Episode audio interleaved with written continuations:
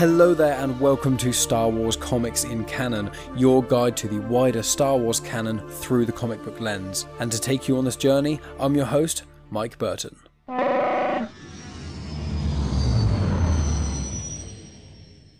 And so brings episode 25, meaning it is the first Star Wars Comics in Canon question and answers episode. Thank you to everyone who's listened so far. 25 episodes already. That's mental. That's basically half a year I've been doing this.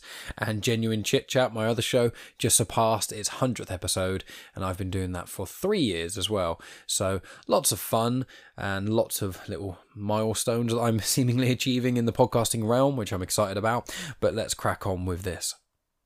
So I got some questions from you guys. Uh, I got some of my friends to ask some. I've got uh, people I collaborate with to ask some, and a couple of you guys sort of sent me other messages or emails and things. Um, and pretty much no one specifically said that they wanted me to give them a shout out or anything like that. Except the only person really, or the only people, was Tony Farina of Indie Comic Spotlight and Max Byrne of Mandatory Marvel and DC both of which their shows can be found on this very feed that you are listening to. Uh, so yeah, just look out for Indie Comic Spotlight. That's Tony's, and Max Byrne had had he had a little bit of a break from releasing episodes of Mandatory Marvel and DC, but to my knowledge, he's going to be releasing more coming up over the coming weeks and things. So be sure to check out that. And I have featured on both of their shows as well, so even more reason to go listen. I will also say that I mentioned in prior episodes that I was going to speak about Count Dooku in this one because people asked me about that. But what I'm actually going to do is next week I'm going to do an episode just about Dooku. Um, I want to start the Age of Republic, Age of Rebellion, and Age of Resistance comics, which are all just w- groups of one shot comics about good guys and bad guys, or heroes and villains as they call them in the comics. And they're just one shot comics, they're just one offs about different characters. Some of them are really cool, some of them are not as cool, they're quite hit and miss and things. And I thought that because a character like Dooku, he's prominent in the films, but you know, he went bad. He was Qui Gon's master. Where's all this information? How do people find out about this? Well, I thought instead of having to listen to the audio drama Dooku Jedi Lost and read Master and Apprentice, the book which I just finished, which is excellent, as well as reading the comic and doing other research in various places as well, I thought I would do a lot of the research anyway and just do an episode about Dooku. So if you're trying to listen out for one of the Dooku questions, I apologise. Next week, I'm just going to do an episode all about Count Dooku and why he's called Count at certain points and just called Dooku at other points, why he became evil, you know, all that sort of uh, jazz, how he's involved with Qui Gon.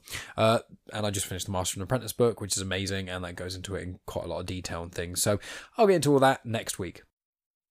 One of the questions I was asked is recommendations for first time readers. I appreciate that a lot of you guys who listen uh, either aren't really that into comics, don't have the time or the money to go and buy all these uh, constant amount of Star Wars comics and things, and a lot of people aren't actually that interested in all of the comics and quite like me, sort of summarizing and things. However, I know a lot of people are kind of maybe seem overwhelmed, especially now I'm on episode 25 and I've done quite a lot of different comics in this so far, and there's still quite a lot to go. Some people quite overwhelmed of where really to start. So I thought thought, you know, people asked me, so I thought I'd give my recommendations. So really, I'd say the crown jewel of the Star Wars comics are the Darth Vader series. Um, there's the, there's three of them. One of them is currently still going on, and the other two have been finished. Now, one of them I am speaking about currently in the run of Star Wars comics in canon, and that is the first run of Vader comics. That's written by Kieran Gillen. It introduces the character Dr. Aphra, who is becoming more and more prominent, and I'll get onto her in more detail a little bit later. It obviously focuses on Darth Vader, who is an unbelievably cool villain, if not one of the greatest villains in cinema history. Uh, regardless of people's thoughts on the prequels and Anakin, we can all agree that Darth Vader from the original trilogy is incredibly badass. Now, what the comics do really, really well is give a really good insight into how powerful he is, some of the struggles he went through, and really bring a lot of depth to his character. Now, one way I can kind of show this in a good way is probably in Rogue One. Um, I would presume everyone's seen Rogue One. Hopefully, everyone has seen all the Star Wars films by now. I won't be talking about any spoilers of Rise of Skywalker, I don't think. But, you know, if you haven't watched Rogue One by now and you're worried about spoilers, it's a bit late for that. But, you know, the end of Rogue One has most people's favorite Vader scene, or at least one of the coolest scenes of Vader. He goes in the hallway with all the rebels and he's just slicing people down as they're trying to frantically get the Death Star plans away from him. Now, people love that. People think that's one of the best Vader scenes. I'd be inclined to agree with them. Uh, I think my personal favorite Vader is probably the end of uh, Return of the Jedi uh, when him and Luke are fighting. I love that scene in Star Wars. But with Vader, as we all know him, he doesn't have that much time to shine as a true badass. You know, you just hear about a lot of things that he does being badass, and then you see little snippets of it. What the Vader comic does is it gives you what you want. You know, it there's five volumes of it technically. There's four volumes, but there's really five. And to explain that, it's volume one, volume two, the Vader Down annual, volume 3 volume 4 but the vader down is set between volumes 2 and 3 and the vader down comic is a crossover comic between the main star wars run of comics and the first darth vader run of comics. So obviously when i'm doing these episodes and things a lot of the time i do it in volumes. You know there's volume 1 which is normally about 4 or 5 comics usually and it's one story arc now, what Vader Down did is, is actually, you know, when comics come out normally, they come out once a month or maybe twice a month, but I think Star Wars it's generally once a month. So once a month you get these comics come out, one issue at a time. And what Vader Down did is it's a crossover. So what happened is they released a one-off, which was Vader Down, and then the next issue in the story arc was one of the Vader episodes. So it was as in it was one of the Vader comics. So you had to get Vader down, then I think it was Darth Vader 13, then you had to get Star Wars number 13, then Darth Vader number 14, then Star Wars number 14, and then Darth Vader number 15. I'm pretty certain that was the, the correct numbers. Um, but essentially, that made the story arc of Vader down. It's a very clever way that publishers use to be able to get people who are only listening or reading one comic series and then they can you know if you cross pollinate the audiences you make it so you have to buy ones from the other comic series a lot of the time people will then cross over and that's what I did. I actually started off with Dr. Aphra in the comics. I'll go into that another time, as another point as well. But I started off with that, and she did a crossover event with the main run of Star Wars comics. Then I got into the main run of Star Wars comics. Then I got into the Darth Vader comics, and da da da da da. It goes from there. So my recommendation for first-time listeners, as I said, Darth Vader is the best way to go. Now, the main difference between the two runs of Vader comics is that the first run of Vader comics, they're both generally around the same sort of time. I think they're both 25 issues long in total. Uh, I may be wrong slightly there, but I think that's around, I think that's right. And essentially, the first run of them, which is just called Darth Vader, that's written by Kieran Gillen. It introduces Dr. Aphra, and I've spoken about it in this uh, series. And as I said, there are basically five volumes. If you want to get the complete one, it is the four as well as Vader Down because I'd say Vader Down is probably one of the best Vader stories there is. You really get to see how powerful he is and how ruthless he can be. Now, the second run of Vader comics is called Darth Vader Dark Lord of the Sith. I'm pretty certain in almost none of the comics it says that anywhere. It's just referred to that whenever you buy it somewhere or on Wikipedia or anywhere online, things like that. Now, I, although the I would say the Aphra comics add a lot to Vader, my personal favorite are the Dark Lord of the Sith ones. Now, the Dark Lord of the Sith ones, they're written by Charles Soule, and they are actually set just after Revenge of the Sith. In fact, the first comic is an extended scene of when Vader is first in his suit and he does that no bit, which completely annoys me. um, but when he does that bit, there's more to it in canon straight after that. He has an interaction with uh, Palpatine. He actually force pushes Palpatine across the room. Uh, Palpatine doesn't like that very much. Uh, and it shows Vader struggling with what he's done. Because in Revenge of the Sith, he's kind of swept up in the dark side and he's going around killing people and children. Uh, and so he you know, he doesn't really have time to think very much. Once most of the Jedi are gone and him and Palpatine are then just left ruling the galaxy, he has a lot more time to kind of see who he is and he struggles with it a lot. And a lot of it is him dealing with the death of Padme and him not being able to let go which is a very common theme throughout Anakin's life. I will be getting onto that series Darth Vader Dark Lord of the Sith um, at some point in the future. I haven't exactly decided when but it's really good. It's got some of the best Vader in it, I think, as well. He's very powerful, but it also shows him as a person, which I really like. So those are the ones that I would probably say if you're much, if you're okay with the prequels, you know, go for Dark Lord of the Sith, maybe by Charles Soule. If you really are against the prequels and you only want original trilogy stuff, and you kind of want things more in a chronological order in some ways. I guess I'd say for the Darth Vader ones, it also introduces Aphra, which is really cool. And then when you finish the Darth Vader first run of comics, you can then go on to the Doctor Aphra main run series, uh, which is chronologically set straight after the Vader comics, or you can go back and do the other ones. Um, the other ones I'd say as little sort of nice little nod offs if you for some reason don't want to read the coolest comics ever, which is Darth Vader. Um, there's the Heroes for a New Hope collection, which I've mentioned before. That includes Princess Leia, Chewbacca, and Lando's miniseries. They're all really good in their own right. They're quite fun. Uh, and then the other two miniseries I really recommend is the Rise of Kylo Ren, which is also written by Charles Soule, and the Lando comic that I previously mentioned, is also written by Charles Soule. Uh, the Rise of Kylo Ren is really good. It shows how Kylo Ren went from Ben Solo to Kylo Ren a lot more, how he became the leader of the Knights of Ren, and how he bled his lightsaber crystal. And also, I will say, The Rise of Kylo Ren and the second run of Vader comics, so both things written by Charles Soule, both show bleeding of lightsaber crystals. So the Darth Vader comics go into how his lightsaber goes from blue to red, essentially. It's not quite that simple. It's not really his lightsaber, because obviously Obi-Wan takes his lightsaber from him in Revenge of the Sith, and eventually Luke gets it at some point, and then it Luke loses it, and then it eventually gets to Maz Kanata, and then it goes to Rey. But bleed you don't just get a red lightsaber crystal and you don't just click a button and it changes colors like it does in Jedi Fallen Order. You have to bleed it to make it red. And it's a really cool thing to see. When you see Vader do it I think it's a lot more cinematically cool to see. But when Kylo Ren does it it's really really good too. And they're to my knowledge the only two times in canon that you actually get to see someone bleeding a lightsaber crystal. So I really recommend those. And the other one would be the Darth Maul miniseries uh, which is just a really cool prequel essentially to Phantom Menace. And and Darth Maul is one of my favorite characters in all of Star Wars. And if you've only seen the films, you'd be like, "What? He's on screen for like five minutes in in uh, Phantom Menace, and he has barely any speaking lines, and then he's on screen once in Solo for I think about forty seconds. How could he be my favorite?" Well, he's in the series quite a lot, and I'll go into that a little bit more in a moment. So, just for that first question, recommendations for first time listeners. I'd really recommend the main run of Darth Vader comics, the first one. I'd really recommend the second run of Darth Vader comics as well. I'd recommend Heroes for a New Hope. The Rise of Kylo Ren and the Darth Maul series. Heroes for a New Hope has three miniseries within it. Rise of Kylo Ren's a miniseries, Darth Maul's a miniseries, and the two Vader runs are quite long. So I'd really recommend those and then also because the crossover events and Dr. Aphra get introduced and all sorts of other things, it helps you kind of figure out where you want to go from there too.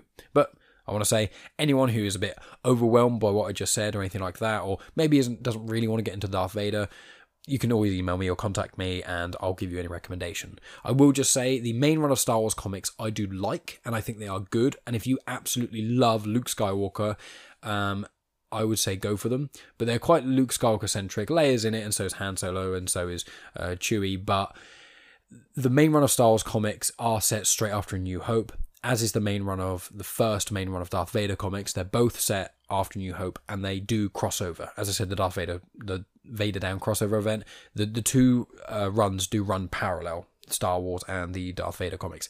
But I will say the main run of Star Wars comics is less consistent. It's a lot longer, it's a bit I wouldn't say it's up and down necessarily. It just doesn't have as many moments in you're just like, oh man, that's amazing. Whereas the Vader comics really did that for me.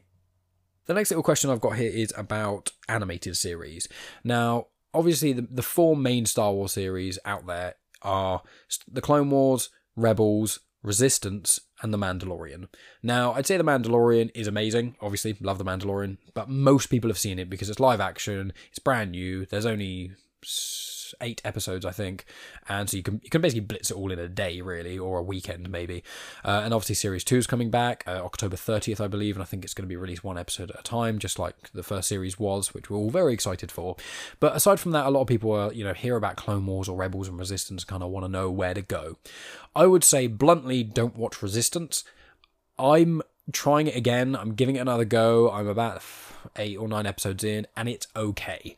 I'm trying to watch it because I want to be able to watch all the Star Wars series and be able to have given them all a go properly. And also, I've got this insatiable lust for canon content, so I just want to kind of consume lots of Star Wars content. Resistance is aimed at a much younger audience. If you have kids and they're really into the sequel trilogy uh, and you want to watch stuff with them, Resistance is perfect if you have kids, I'd say. Some of the characters are a little bit annoying uh, for me, and the main character is also quite annoying but they get better. As it is going on, it's becoming less annoying, but I'd still say it's definitely not the strongest, and I think there's evidence because there's only two series of it. Now, Clone Wars and Rebels are a bit more complicated.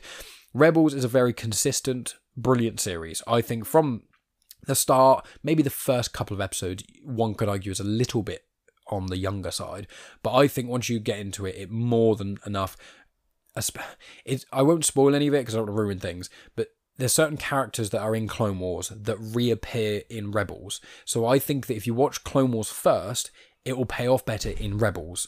However, you don't have to watch Clone Wars to watch Rebels, but if you're going to watch them both, I really recommend watching Clone Wars first.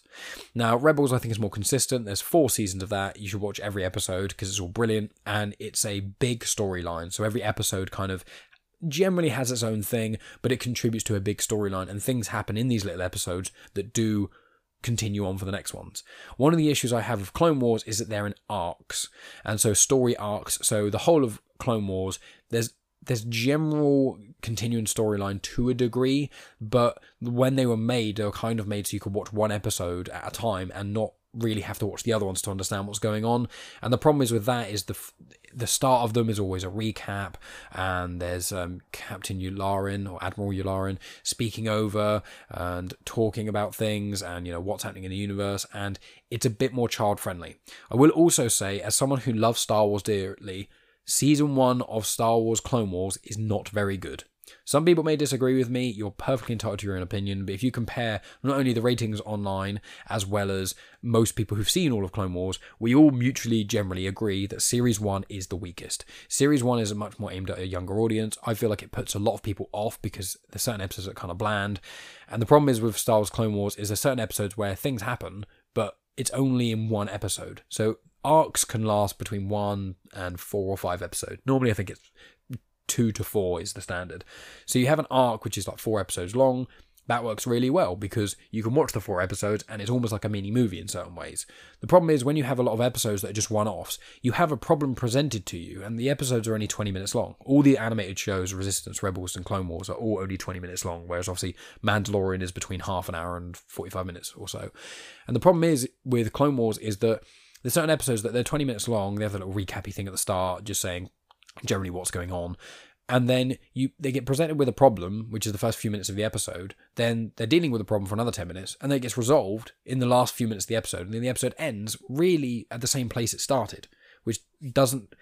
You watch so many episodes of that same thing happening. You watch like ten or fifteen episodes of that just keep on happening, and it doesn't really go anywhere. You're just like all these episodes just start and end within the episode, and so I would say that with Rebels, watch all of it. With Clone Wars, there's also the film, and the Clone Wars film is not very good either. I didn't enjoy it when I watched it in the cinema when I was a kid, and I don't enjoy it that much now when I watched it. I only watched it about a few months ago, start of COVID lockdown stuff, because I, I watched it with Megan and we watched all of the Clone Wars together. But I got her to skip series one. So even when I'm showing my own girlfriend Star Wars, I skip episodes. So season one of Clone Wars, I would say really you should watch episode, I think it's episode five, which is called Rookies that's a good one because it introduces you to Domino Squad, who is a prominent squad of clone troopers. Uh, there's Fives, there's Jesse, there's Heavy, there's people who do show up in other episodes as well. And, and Fives, especially, is quite a prominent character, as is Echo. So Echo and Fives are very prominent characters. Jesse is as well to some degree, but they are prominent, so watching Rookies is a good one. Then there's also around the middle of series one of Clone Wars, there's an episode called Grievous Intrigue, and that's a good episode too. That goes into General Grievous a little bit more. You go to like his lair essentially, and it is it's good. It's not like phenomenal. I think the the lair of Grievous is probably one of the best episodes in Clone Wars series one, but the rest of the episodes, I'd say you could basically skip all of series one, apart from Rookies, Lair of Grievous, and then the very last episode, because the last episode, I believe, uh, stuff happens and then it kind of continues on from series two. Series two, you can miss a few episodes, but generally speaking, I'd say watch all of them. I think there's a couple of Jar Jar episodes that I'm pretty sure you can skip, but aside from that, you can watch pretty much all of season two. And then series three onwards, you can watch all of them. And I will say, with people watching Clone Wars, series one is a drag the film is pretty bad and I don't enjoy it, but it introduces Ahsoka Tano. Really, she's just the she's an apprentice of Anakin. He didn't want her. He got her assigned to him, and then you know they bonded, and now he likes her. That that's the whole film. Like, and it's got fart jokes in it, and Jabba the Hutt's son gets stolen. That that that's genuinely most of the film. Um, so that's all you really need to know if you want to skip the film. I would probably say to skip the film and skip pretty much all of series one, apart from the episode Rookies, Grievous Intrigue, or Lair of Grievous, one of the two, uh, and then the last episode. Series two, you can watch basically all of it. And I will say, series three is really good of Clone Wars, but series four hits it up a notch. If you are on series three right now and you're watching it and you're like, how does it get much better? Series four of Clone Wars is absolutely amazing. So is series five. Series six is pretty good. It's got some like it's, it's good, but it's not like phenomenal. And then Series Seven is a is really really good. But the last four episodes of Series Seven of the Clone Wars are within their own right phenomenal. If you look at the reviews online, I think the last three or four episodes of the Clone Wars Series 7 have got like 9.7, 9.8 on IMDb, which is almost unheard of. Just like the finale of Star Wars Rebels Series 2, which is also phenomenal. So, the animated series, I kind of rambled on there for a bit. They're really good, excluding Resistance. They're worth a watch, especially Clone Wars and Rebels, genuinely worth a watch, but take it from me, skip pretty much all of Series 1 of Clone Wars. The next question actually comes from Tony Farina of Indie Comic Spotlight, and he asks if there are any comics which are not published by Marvel which are still canon. Now, essentially, just in brief, if people aren't already aware, my show, Star Wars Comics in Canon, what you're currently listening to, it focuses on the comics that are canon. Very briefly, canon and legends. Disney, when they took over, basically put their foot down uh, towards the end of 2014 and said anything made before 2014 is not canon. Now, canon basically means cor- it's not quite correct, but in layman's terms, it's like the correct universe. So, very, very simply, that you've got the main Star Wars films. They all interconnect. None of them contradict each other majorly. Some can argue there's little subtle things, but generally, the whole storyline is continuity wise doesn't contradict itself. So that's the nine Star Wars films that are the Skywalker saga, as well as the two anthology movies, Solo and Rogue One. They all connect, that's fine. Then you've got Clone Wars. The Clone Wars were made before 2014, apart from Series 7. They have said all the Clone Wars are also canon. That is the 3D animated ones that are on Disney Plus right now, that have got Ahsoka in it, Ahsoka Tano, they've got Rex in it, and that sort of thing. The 2D cartoon ones, which are made were made a little while before that, they are not canon. The things that happen in the 2D animated Clone Wars series that doesn't have Ahsoka in it or anything like that, they are not canon. They are in Legends. Legends basically just means that they have not been confirmed as being canon. In, layman's terms, there's a lot of stuff that in Legends which contradicts the canon. There's a lot of things in Legends that contradicts Legends. And what Disney did, because there was so much content released after the main Star Wars films in the late 70s and early 80s, there were lots of books that come out that continued the story and all these sort of other things. They introduced Thrawn and lots of other stuff. But the problem is, is that because there was no driving force to control it all, what eventually happened by the time, sort of after the prequels came out, there's more content coming out and more legends. By the time Disney bought Lucasfilm, the problem is, is that there were stories that were contradicting each other. There were certain stories that were really naff and quite silly and not great quality in a lot of ways. There were a lot of them that were amazing and really good quality, but a lot of them were not, including my favourite Star Wars game is The Force Unleashed. Love that. I've even got a tattoo of Galen Marek slash Starkiller from The Force Unleashed. My favourite game. But the problem is, is that the main character is so ridiculously powerful, it just doesn't make sense in the universe anymore. The character of Starkiller is so powerful, he can take on Vader and Palpatine basically at the same time and beats them, kind of, without spoiling it. And it's like, you can't have a character that's that powerful because it just undermines all the other characters in it and it doesn't make sense. There's things that happen after Return of the Jedi in Legends, which would completely contradict the sequel trilogy. And obviously, what Disney wanted to do is create an all new trilogy. So, what they did is they put their foot down and said anything created before this date, none of it is canon, none of it is in this current continuity. We've got this just the 11 Star Wars films, We've got the Clone Wars series, it's 3D animated. We've got the Rebel series, and then we've got Resistance and The Mandalorian. Any books or comics published after late 2014, but to make it easy, 2015. Anything published after 2015 is just automatically canon unless it specifically says it's not. There's a few things that have been published which are not canon and they're just reprints of old stuff, and they will have the Legends tag written on it. There's books that have it, there's comics that have that, and they will say Legends on it. In case you're a little bit confused, you can just go online and Wikipedia has a big old list of everything that's canon and things that aren't canon. Now, for clarity, the holiday special as well is not canon. Just to clarify anyone who's wondering about that, one of the terrible things, that's not canon. I, I think that's Legends. I'm not even sure if that's really classed as Legends, to be honest with you. But this is what I mean. So, with Tony's question, is there anything anymore? The only thing that I can find that was actually not published by Marvel that is a comic that is canon is something I've covered on I think episode two of the show is the Son of Dathomir comic, which is Darth Maul, Darth Maul, Son of Dathomir. That was released and it is set between seasons six and seven of the Clone Wars. It was released under Dark Horse Publishing.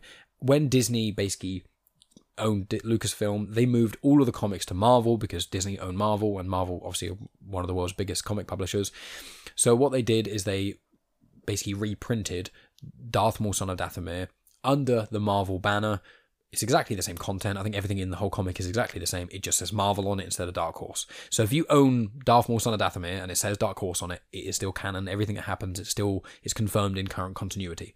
All the other things, there are Marvel comics which are Legends material because Marvel owned the rights to print most of the Star Wars comics in the pre 2000s, I believe. There's a, there's a point, I think it was 90s or early 2000s, where Dark Horse took over the printing for Star Wars comics and they printed a load and then obviously went back to Marvel and Disney owned it. So, in short answer, the only comic printed before 20, late 2014 that is still canon is Darth Maul Son of Dathomir. All the other ones are legends. However, there's one slight thing, which is there's a company called IDW Publishing. They publish Star Wars comics at the moment as well. They're not Marvel. They are not owned by Disney, but they are in partnership with Disney. And IDW produce basically the Forces of Destiny miniseries as well as the Star Wars Adventures comics. Now, the only reason I don't cover them on my show is because Star Wars Adventures is aimed at a very young audience. They're aimed at beginners of like beginner readers, as in really young kids. We're talking, you know, between the ages of like 7 to 12 that sort of age. And the thing is is that they are still canon. The things that happen in there i think for the most part are canon. I'm, I, I recall reading somewhere that there might be the odd thing that maybe contradicts a little bit but i think it's more i don't think that's been specifically confirmed. But generally idw star wars adventures comics they are canon but they're aimed at kids and they're not that satisfying to read for me as an adult. I have only got limited time in my life, and reading all the kids' books is uh, kids' comics is not really what I want to do. So, all the books that have been released since 2015, anything new that comes out now, just assume it is in the canon. If you see it saying Legends, you know, there's a couple of weird books. There's like the Legends of Luke Skywalker. That book is a canon book, but the things within it are legends. So only certain things in the book could be could actually have happened. But part of the fun in that book, I think there's a new one out as well, like a Dark Legends book as well, and then there's another one I think called Myths and Fables. So there's like three now Star Wars books which are canon, but they're talking about in universe myths and legends. So I mean that's a bit of a weird place to be in, but those things have to be taken with a pinch of salt as well. So I hope I've kind of cleared up that sort of rambly answer, but I hope I've cleared it up. Another question I've been asked by Tony once again is comic characters who would work on the big screen. So there are certain characters in the comics that don't appear elsewhere or haven't appeared on, as you say, the, the big screen, basically meaning in the films or I think in the animated or live action series. The main character I think of is Dr. Aphra. Dr. Aphra, she, I have a feeling, is going to appear in the uh, the big screen. Me and Tony are going to be doing an episode about Aphra. when I finish the main run of Darth Vader comics, uh, which is only going to be in a couple weeks. I'm then going to do an episode. I think it's going to be episode 30, where Tony's going to come on and we're just going to talk about Dr. Aphra as a character because he hasn't read the Aphra comics. He's basically reading the Darth Vader comics alongside me doing these episodes, so he's kind of up to date as I am. Now, obviously, I've read most of the comics before anyway. I've read all the Aphra comics, so that sort of jazz. Now, Dr. Aphra, she is an incredible character. Now, she's in the Darth Vader comics. She has her own run of, of Dr. Aphra comics. And then they've done another one of Dr. Aphra comics, which is the next run of them. The next run of uh, Dr. Aphra comics is set after Empire Strikes Back the other Aphra comics and her appearances in the Vader comics is set between A New Hope and Empire Strikes Back. Now, I will clarify in the book A Certain Point of View, which is 40 short stories of side characters, basically retelling the events of A New Hope but from a different perspective. Dr. Aphra is in one of those stories, as in she is the main character in one of those stories. So she was in that. She was then in the uh, Darth Vader comic. People liked her so much, she got her own run of comics which lasted quite a while. She got a second run of comics as well, which is now ongoing. I think it's only on the third or fourth issue. And also, mysteriously, Star Wars have released the Dr. Aphra audiobook, which is basically summarizing her time in the Vader comics, and I believe the first run of Dr. Aphra comics, but from her first person perspective. It might only be the Darth Vader comics. I haven't listened to it personally, so apologies there. I know it's definitely uh, what her time in the Vader comics and from her perspective. And there's like additional chapters. I think it's like flashbacks and things like that. And it's like her recording a journal, a diary entry.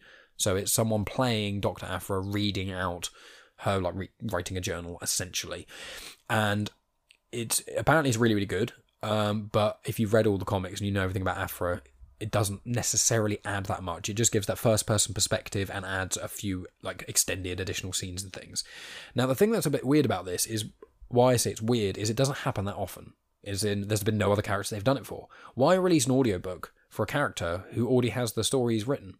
Well, I think the answer is that she is going to come in on the big screen.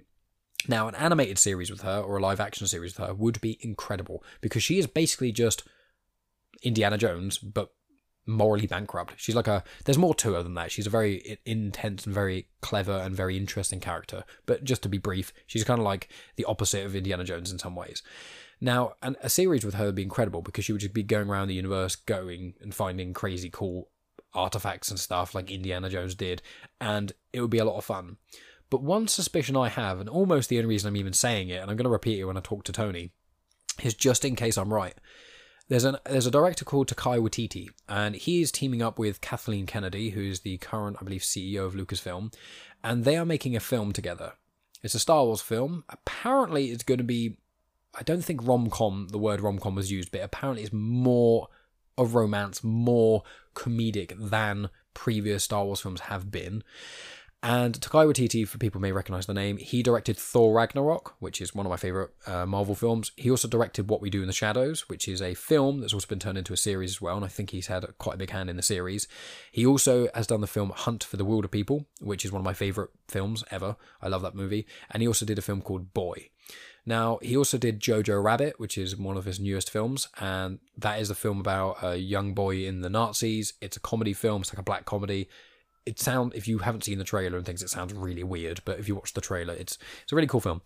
He, I have a feeling, a weird feeling, you know, I have a feeling about this, that maybe what him and Kathleen Kennedy are doing is a Doctor Aphra movie. Now, I could be wrong. It could just be one of the many series that uh, Star Wars is making, Lucasfilm is making, slash Disney. And I, I think I would probably prefer a Doctor Aphra series. I think, but I have a suspicion that she might be in the movies. Now, she'd be a great character because she's flushed out. There's a lot to her. Her kind of homicidal droid sidekicks, Triple Zero and BT One, they're basically if R2D2 and C3PO were evil maniacs who liked killing people and draining their blood. Yes, I said draining their blood. That is, I'd love to see them on screen. I'd love to see Triple Zero voiced by Anthony Daniels, who voices C3PO as well. That would make my life. But another character I'd really like who could work on screen is Sana Starros. Uh, I've spoken about her in the main run of Star Wars comics. She was an associate of Han Solo's before, and she kind of gets wrapped up and involved with the rebellion in certain ways. She's only in the comics, to my knowledge, and she'd be a really cool character as well. Just yeah, she's just a cool character. And another character who is in other content I do not believe she has been in any films or TV series or anything like that. I think she's only been in the books and the comics. There's a character called Rae Sloane.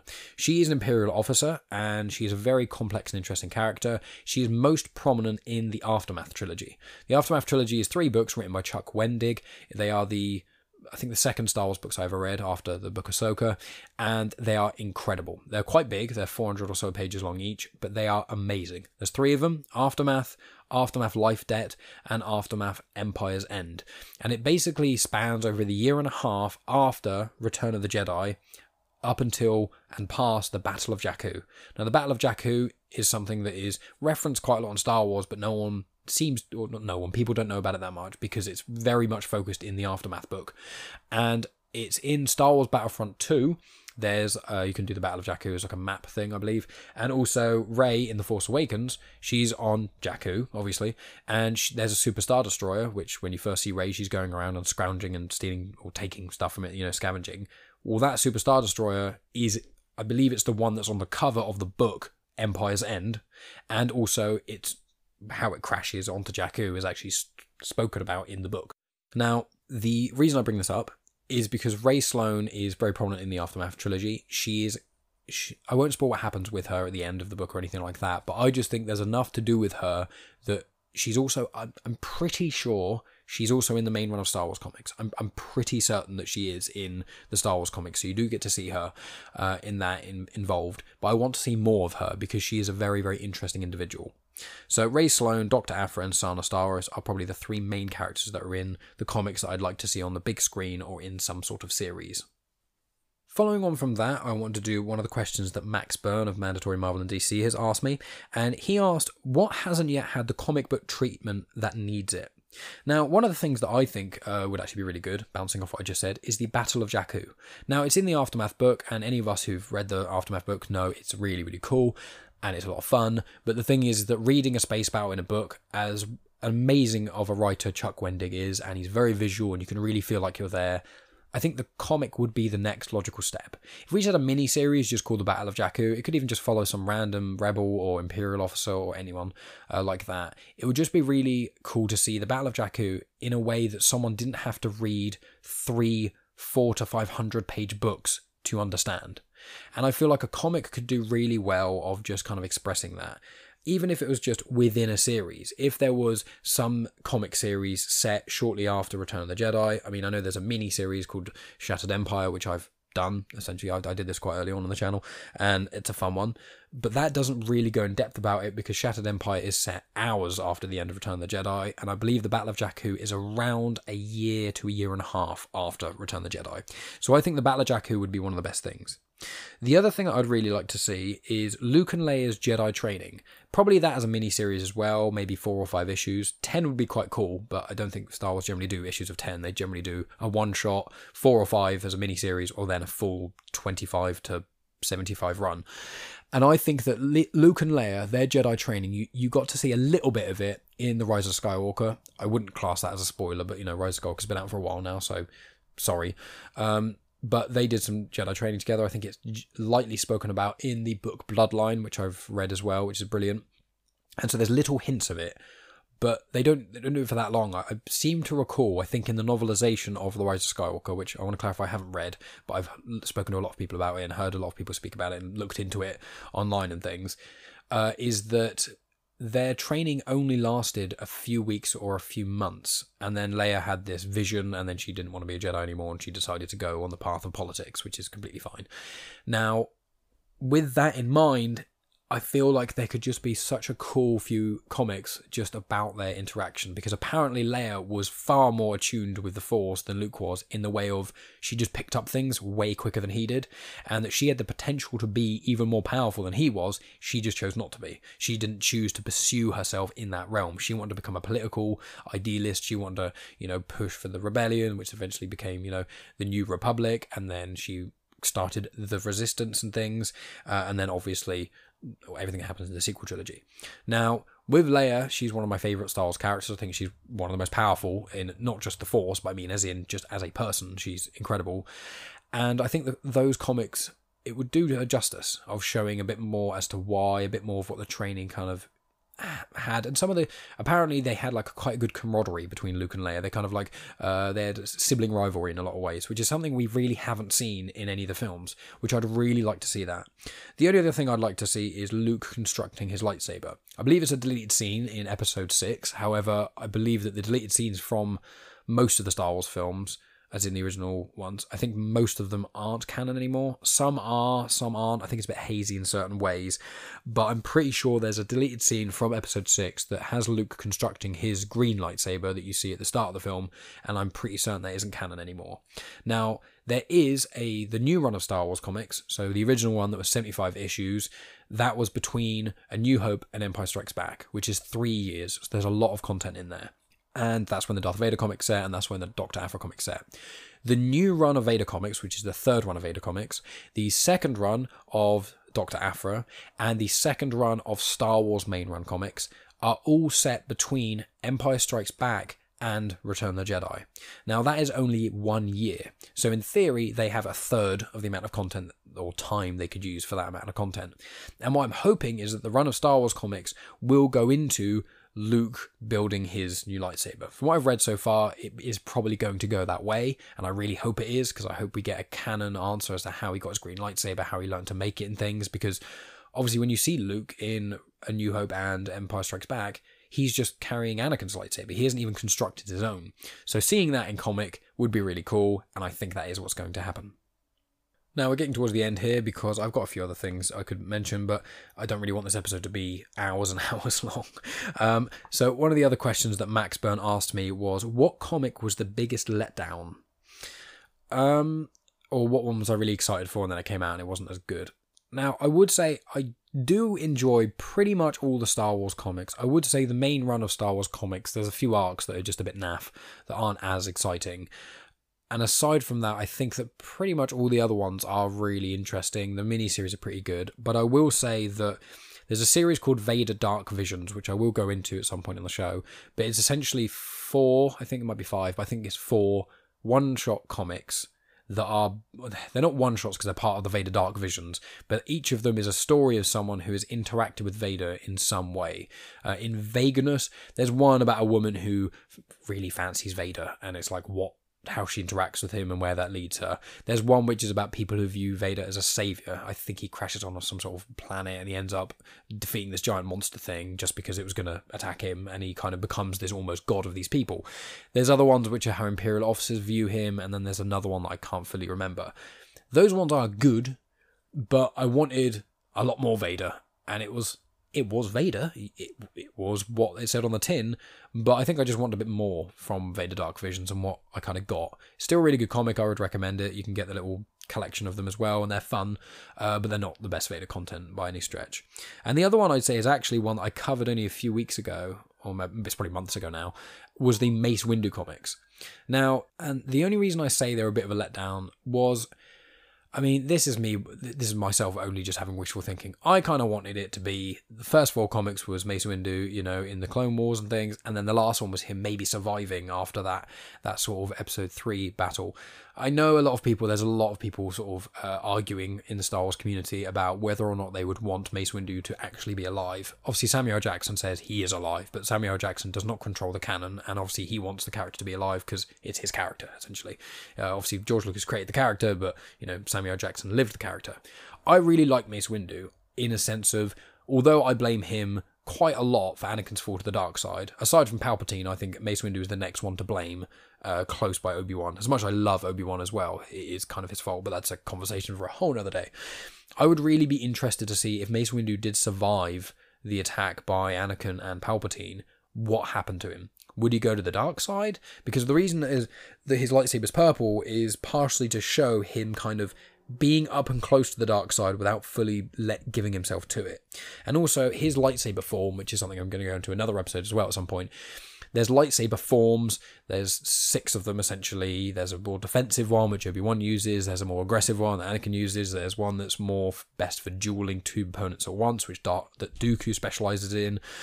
And the one that Mace Windu does, to my knowledge, he's the only person who actually can do it. I believe it's, I think it's Form 6, but it might be Form 7. I, I can't fully remember, I should look this up. It's called Vaapad, and it is essentially using the enemy's power against them, which is one of the only reasons why Mace Windu can beat Palp when Kit Fisto and the other two Jedi, whose names escape me at the moment, when they go and approach Palp, and he just does this 720 flip spin thing and then cuts through all of them pretty much immediately, except Mace Windu. Why Mace Windu can fight off against one of the most powerful Sith in all of Star Wars in a lightsaber battle pretty easily when his Jedi Master colleagues, including Kit Fisto, who's meant to be a Master Duelist, get wrecked immediately is because he utilizes Vaapad.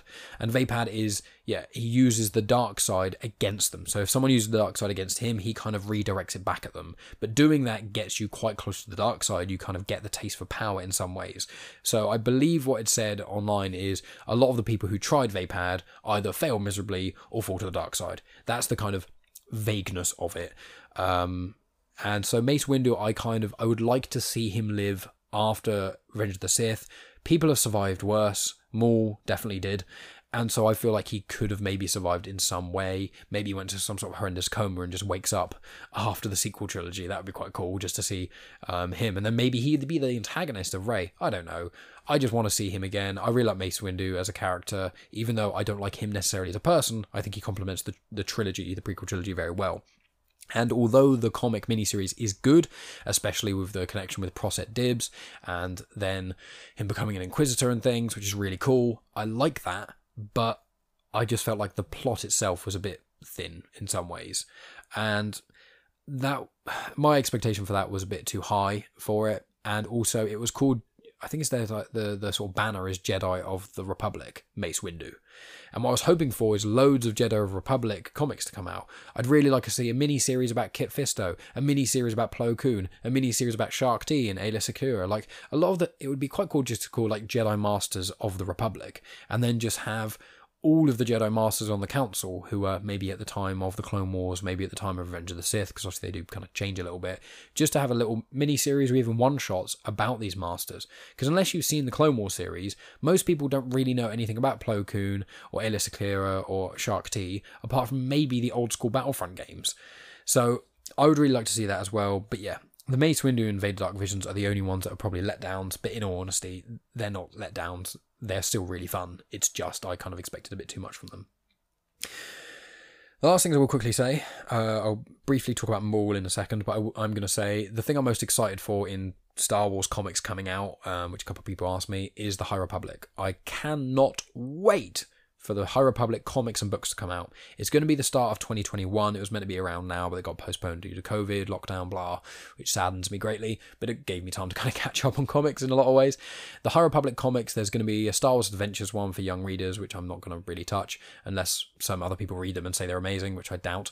Um, but they're going to be focusing on Yoda, to my knowledge, in the High Republic. The High Republic is 200 years before Phantom Menace, set around 232 years before the Battle of Yavin, and Phantom Menace is 32 years before the Battle of Yavin. So 200 years before that, obviously Yoda is like 900 around the Skywalker saga. So Yoda's going to be about 700 at this time. And so the Star Wars Adventure comics written produced by IDW. They're going to have Yoda in it, but I think it's quite much more of the sort of younglings going on journeys and finding out life lessons things. There's the other comic series I'm much more excited about, which to my knowledge is just called The High Republic, and it's going to be a comic series set at that time. And then there's also, I believe, three books coming out at The High Republic. The first book is an air quotes adult novel, so just standard novel. It's called Star Wars The High Republic Light of the Jedi. That's written by Charles Soule, who did the second run of Vader comics, the Lando comic, the Rise of Kylo Ren miniseries, the Obi Wan and Anakin miniseries. I've covered him quite a lot on this podcast. I love him. uh, the next one is a young adult novel, which is by Claudia Gray, and that is The High Republic Into the Dark. And then there's going to be um, High Republic A Test of Courage by Justina Ireland, and that's going to be a middle grade novel. So the Justina Ireland one is going to be more so sort of young ish people, you know, probably 12 ish years old, that's sort of 12 plus almost. The next one, young adult novel, that's going to be more so like 14, 15 years old plus. And then the adult novel is just going to be standard adult. But obviously, Star Wars very rarely tackles sex. Drugs are very kind of subtle, and this and there's pretty much no swear words. So with the adult novel, it's more so, it's very wordy. They're like 400 pages, and there's a lot of big words essentially. There's adult themes, and people get killed in pretty unpleasant ways but young adult novels are also fairly close to that sort of thing. So I'm going to be definitely getting the Light of the Jedi novel and also the Into the Dark novel. I probably won't be getting the Test of Courage, but I am going to be getting the High Republic comic series, which is by Cavan Scott. So starting next year, I'm very excited to get into the High Republic stuff. And the final thing I'm going to talk about before I end up here, and thank you for listening to me talk all this time, guys. I don't normally talk for, let me look at the time, it's around 40, 50 minutes now. Uh, so the last thing I'm just going to say is about Maul, because Max Byrne did actually ask me about uh, Maul a little bit. And obviously, I did episode two about Maul, and that gives a lot more bigger answer, and then that goes into the comics and all sorts of other things. But I will just say, obviously, a lot of people saw Maul essentially die in the Phantom Menace, and then you watch Solo, and he pops up again, and then there's nothing else. Well, very, very quickly, he gets cut in half in Phantom Menace. In the Clone Wars series, around series three or four, you know, I'm not going to tell you when, but if you watch Clone Wars series three or four, you'll then find more Maul. So watch, you know, Clone Wars. It's amazing. Um, Clone Wars, uh, Maul comes back essentially. Um, someone, I won't spoil it, but someone finds him and he has like robotic legs and he's completely mental. He's lost it. He's gone off his rocker. He manages to come back to the line of sanity to some degree, terrorizes the galaxy quite a lot. Stuff happens and he kind of disappears for a while. And while he's doing that, he kind of builds up this sort of it's called Crimson Dawn. It's like a, a drug lord crime syndicate that he puts together, or he rather goes in, kills all the leaders, and then tells all the second in command, "You listen to me, or I'm going to kill you all," uh, which he does very well. And he leads that in Solo, which is I think it's around ten or so years after uh, Revenge of the Sith, that when you see Maul in it, that is you know he's in the middle of the the Empire. He's kind of at the in theory the peak of his power in a in a sense of being a crime lord and things. Law Maul then comes back in Star Wars Rebels. This would be a spoiler, but Disney Plus on the poster for Star Wars Rebels shows Darth Maul's face, even though he doesn't appear in it for a while. But I'm going to put that aside, even though that really annoys me because when I watched it with Megan, she was, "Oh, Maul's in this." It's like, "Yep, you see it within." He's not even in the first series at all. He's not really in the second series, so it's like he doesn't come into it till much later on. He's on the bloody poster. Anyway, then Darth Maul is in Star Wars Rebels again. He's in that. Much more of his story is told, and that's that. that obviously, that's pretty much all the content we've got. He's not in Resistance or uh, obviously Mandalorian, so that's where we've got so far. So if you want the complete story of Maul, just watch Clone Wars and then watch Rebels, and then you can read the other comics and stuff, and we'll see if anything else pops up. And that's really it, guys. I just want to give that little more explanation, just because, yeah, some people have seen Solo and are confused and don't really want to watch, listen to me talk about Maul for 20 minutes, or read loads of comics, or watch all the series, blah blah blah. So he got cut in half, and he survived, and he's fine, essentially. Uh, and he's one of my favorite characters. Uh, essentially, aside from that, that's, pretty much all I'm going to say, I think. Um, I was potentially going to talk about my favourite films in order, some of my favourite characters, and other things like that, but I don't want this just to become this ridiculously conflated runtime, so I'm just going to hold those questions back, and then when I do another Q&A, which will probably be around episode 50, I would assume, unless I get loads of questions before that, and I decide to do another episode at some point, I'll save them for then, I guess, to say what my favourite films are and things, and who knows, maybe there'll be another film out by the time I do that. Probably not, because that's going to be another 25 weeks. Anyway, I'm going to digress. I've already started doing that, and I'm rambling on like a madman, and I've just been talking non-stop for the last hour or so, so now my brain's starting to fry. Thank you so much, guys, for listening to the Q&A episode. I really, really appreciate it. Thank you so much for all of the guys listening and sharing the shows and contacting me and telling me how much you enjoy it and sending me questions. I really appreciate it and I love doing it. As you can probably tell by this episode and all the other ones, I'm a massive Star Wars nerd, so any excuse to talk about Star Wars a lot makes me very happy. If you have any queries, questions, or anything like that, please hit me up. I'm on all social media at Genuine Chit Chat, which is my other podcast. Uh, you can email me at Star Wars Comics in Canon at Outlook.com or Genuine Chit Chat at Outlook.com. They go to the same inbox, but you know. And check out my other show, Genuine Chit Chat. I have different people on relatively every episode, and we talk about lots of different things. There's been episodes recently about just superhero stuff and nerdy things. There's been episodes about meditation, traveling, uh, current political climate, uh, all kinds of different things. I've, I've spoke about relatively every subject now. I think, apart from I think cars. I think cars is probably the only thing I haven't really spoken about, but that's because I know very little about cars uh, and don't really have that much interest in them. But if I got the right guest, I don't know. I've spoken about Star Wars quite a lot on it as well, uh, which is fun. So if you want more Star Wars content, go through Genuine Chit Chat and you'll find the odd episode about Star Wars, but a lot of the content is coming out here. That is about it for me, guys. Next week is going to be the Count Dooku episode, so I'll talk about his Age of Republic comic one shot, and I'll talk about his time, you know, when he was trained by Yoda, then Qui Gon, then how he fell to the dark side, and all that sort of other jazz. Episode 27 is going to be the next uh, line of the main run of Star Wars comics. So that's going to be Volume 4 of Star Wars, Last Flight of the Harbinger, or Harbinger, whatever. Episode 28 I think might be my book review of Master and Apprentice. I haven't set on that yet, but I think that'll probably be around the time because I just finished it and it'll be fresh on my mind. Episode 29 will be Darth Vader Volume 4 End of Games, which is the end of the first run of Darth Vader comics. And then episode 30 is likely going to be an episode with Tony Farina where we it's kind of like introducing Dr. Aphra. We're basically going to be talking about her time in the Vader comics, what Tony wants from the series because he hasn't read it yet, as well as just a bit more information about Aphra. And we're just going to have a little chinwag about that because it's a nice 30th episode special. And then after that, you know, I said the Darth Vader comics will have been finished by then, as in the first run. So I'll continue my sort of uh, once a month thing where the Vader ones would be continuing the Aphra comics. And then I think once I finish the Aphra comics and stuff, I don't know where I'm going to go from there because the Star Wars comics have got like 75 issues out. So I have a feeling that when I finish the Aphra comics, I think there'll still be Star Wars ones to go. Maybe that'll be the point that I start the second Darth Vader run, which is set after Revenge of the Sith, because I would say I'll just go on to the third run of Vader comics or the next run of Doctor Aphra comics, but they haven't even finished their first arcs yet. So although there's going to be several weeks into the future, I'd rather kind of try and get an ongoing series that's kind of finished before starting the next ones. But let me know if you guys have any opinions on that sort of matter. I'm happy to listen. Uh, I may not do it specifically, but I will definitely listen and respond to you. And yeah, I'll be doing the Age of Republic comics, the one shots coming up. So there'll be special like episodes, one off about certain characters. It's gonna be fun to do, uh, and I'm gonna soon start reading the Poe Dameron comics as well. No idea when I'm gonna be talking about those, but they're the only comics I haven't read yet. I think the Poe Dameron ones and the Tie Fighter miniseries. I think are the only comics I haven't done yet.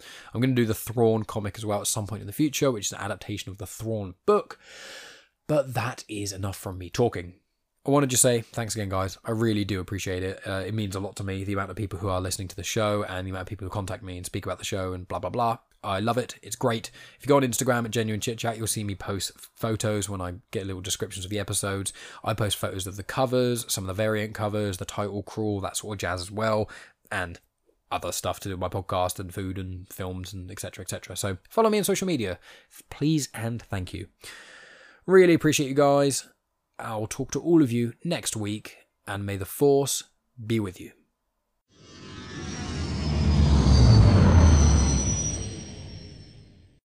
The intro for Star Wars Comics in Canon is arranged by myself, Mike Burton, and the backing music was made by Eric Matyas of soundimage.org.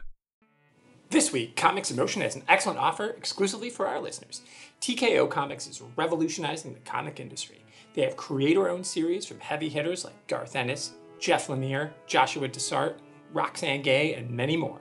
If you go to tkopresents.com slash discount slash motion20 and use the code motion20 at checkout, you'll receive a 20% discount exclusively for Comics in Motion listeners. That's tkopresent.com slash discount slash motion20 and use the promo code motion20.